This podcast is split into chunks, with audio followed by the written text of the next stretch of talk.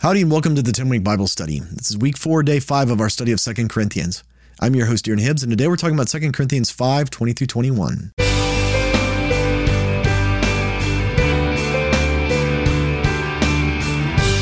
Well, welcome back to the 10 week Bible study. Again, I'm your host, Darren Hibbs. Would you join me as we pray before we start today? Lord, would you open our eyes and our ears to hear what your word has to say to us, God? We want to be fascinated by your word. Fill our hearts with your word today. In Jesus' name we pray. Amen. With that, let's jump into God's word. I'll be reading today from the NIV. This is 2 Corinthians 5, starting in verse 20. We are therefore Christ's ambassadors, as though God were making his appeal through us. We implore you on Christ's behalf be reconciled to God. God made him who had no sin to be sin for us, so that we might become the righteousness of God. Paul is saying, we've become Christ's ambassadors, right? Because of this message of reconciliation, he's given us the ministry of reconciliation. So now nothing makes sense except for us to be ambassadors of God because we see people not as how can they benefit us, how can they get us ahead in life, but we see them as souls to be reconciled to God. We become his ambassadors. We become the ones speaking and bringing this ministry of reconciliation to people. God is making his appeal to people through us. Paul says, you know, people think we're crazy for doing this, that we're not, you know, making a little money or doing this or doing that.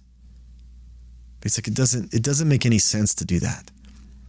So he says, you know, this is what we do. We implore you on Christ's behalf, be reconciled to God.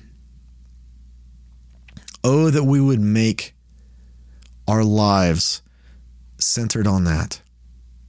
Again, it's not unwise to store up for the future. It's not unwise to make money, to have a comfortable life.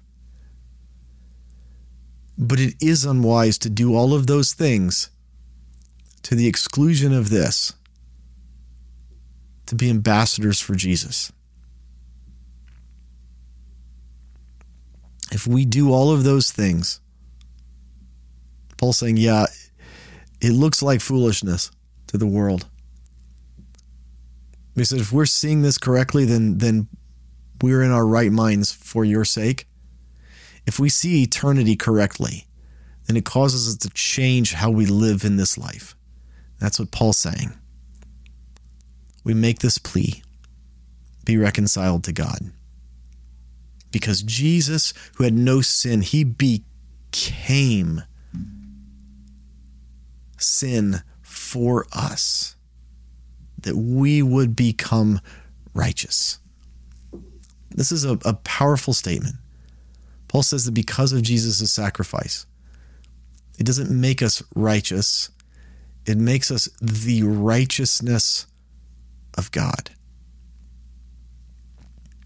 We become one with his righteousness. We are truly, wholly, completely reconciled to God. We become one with Him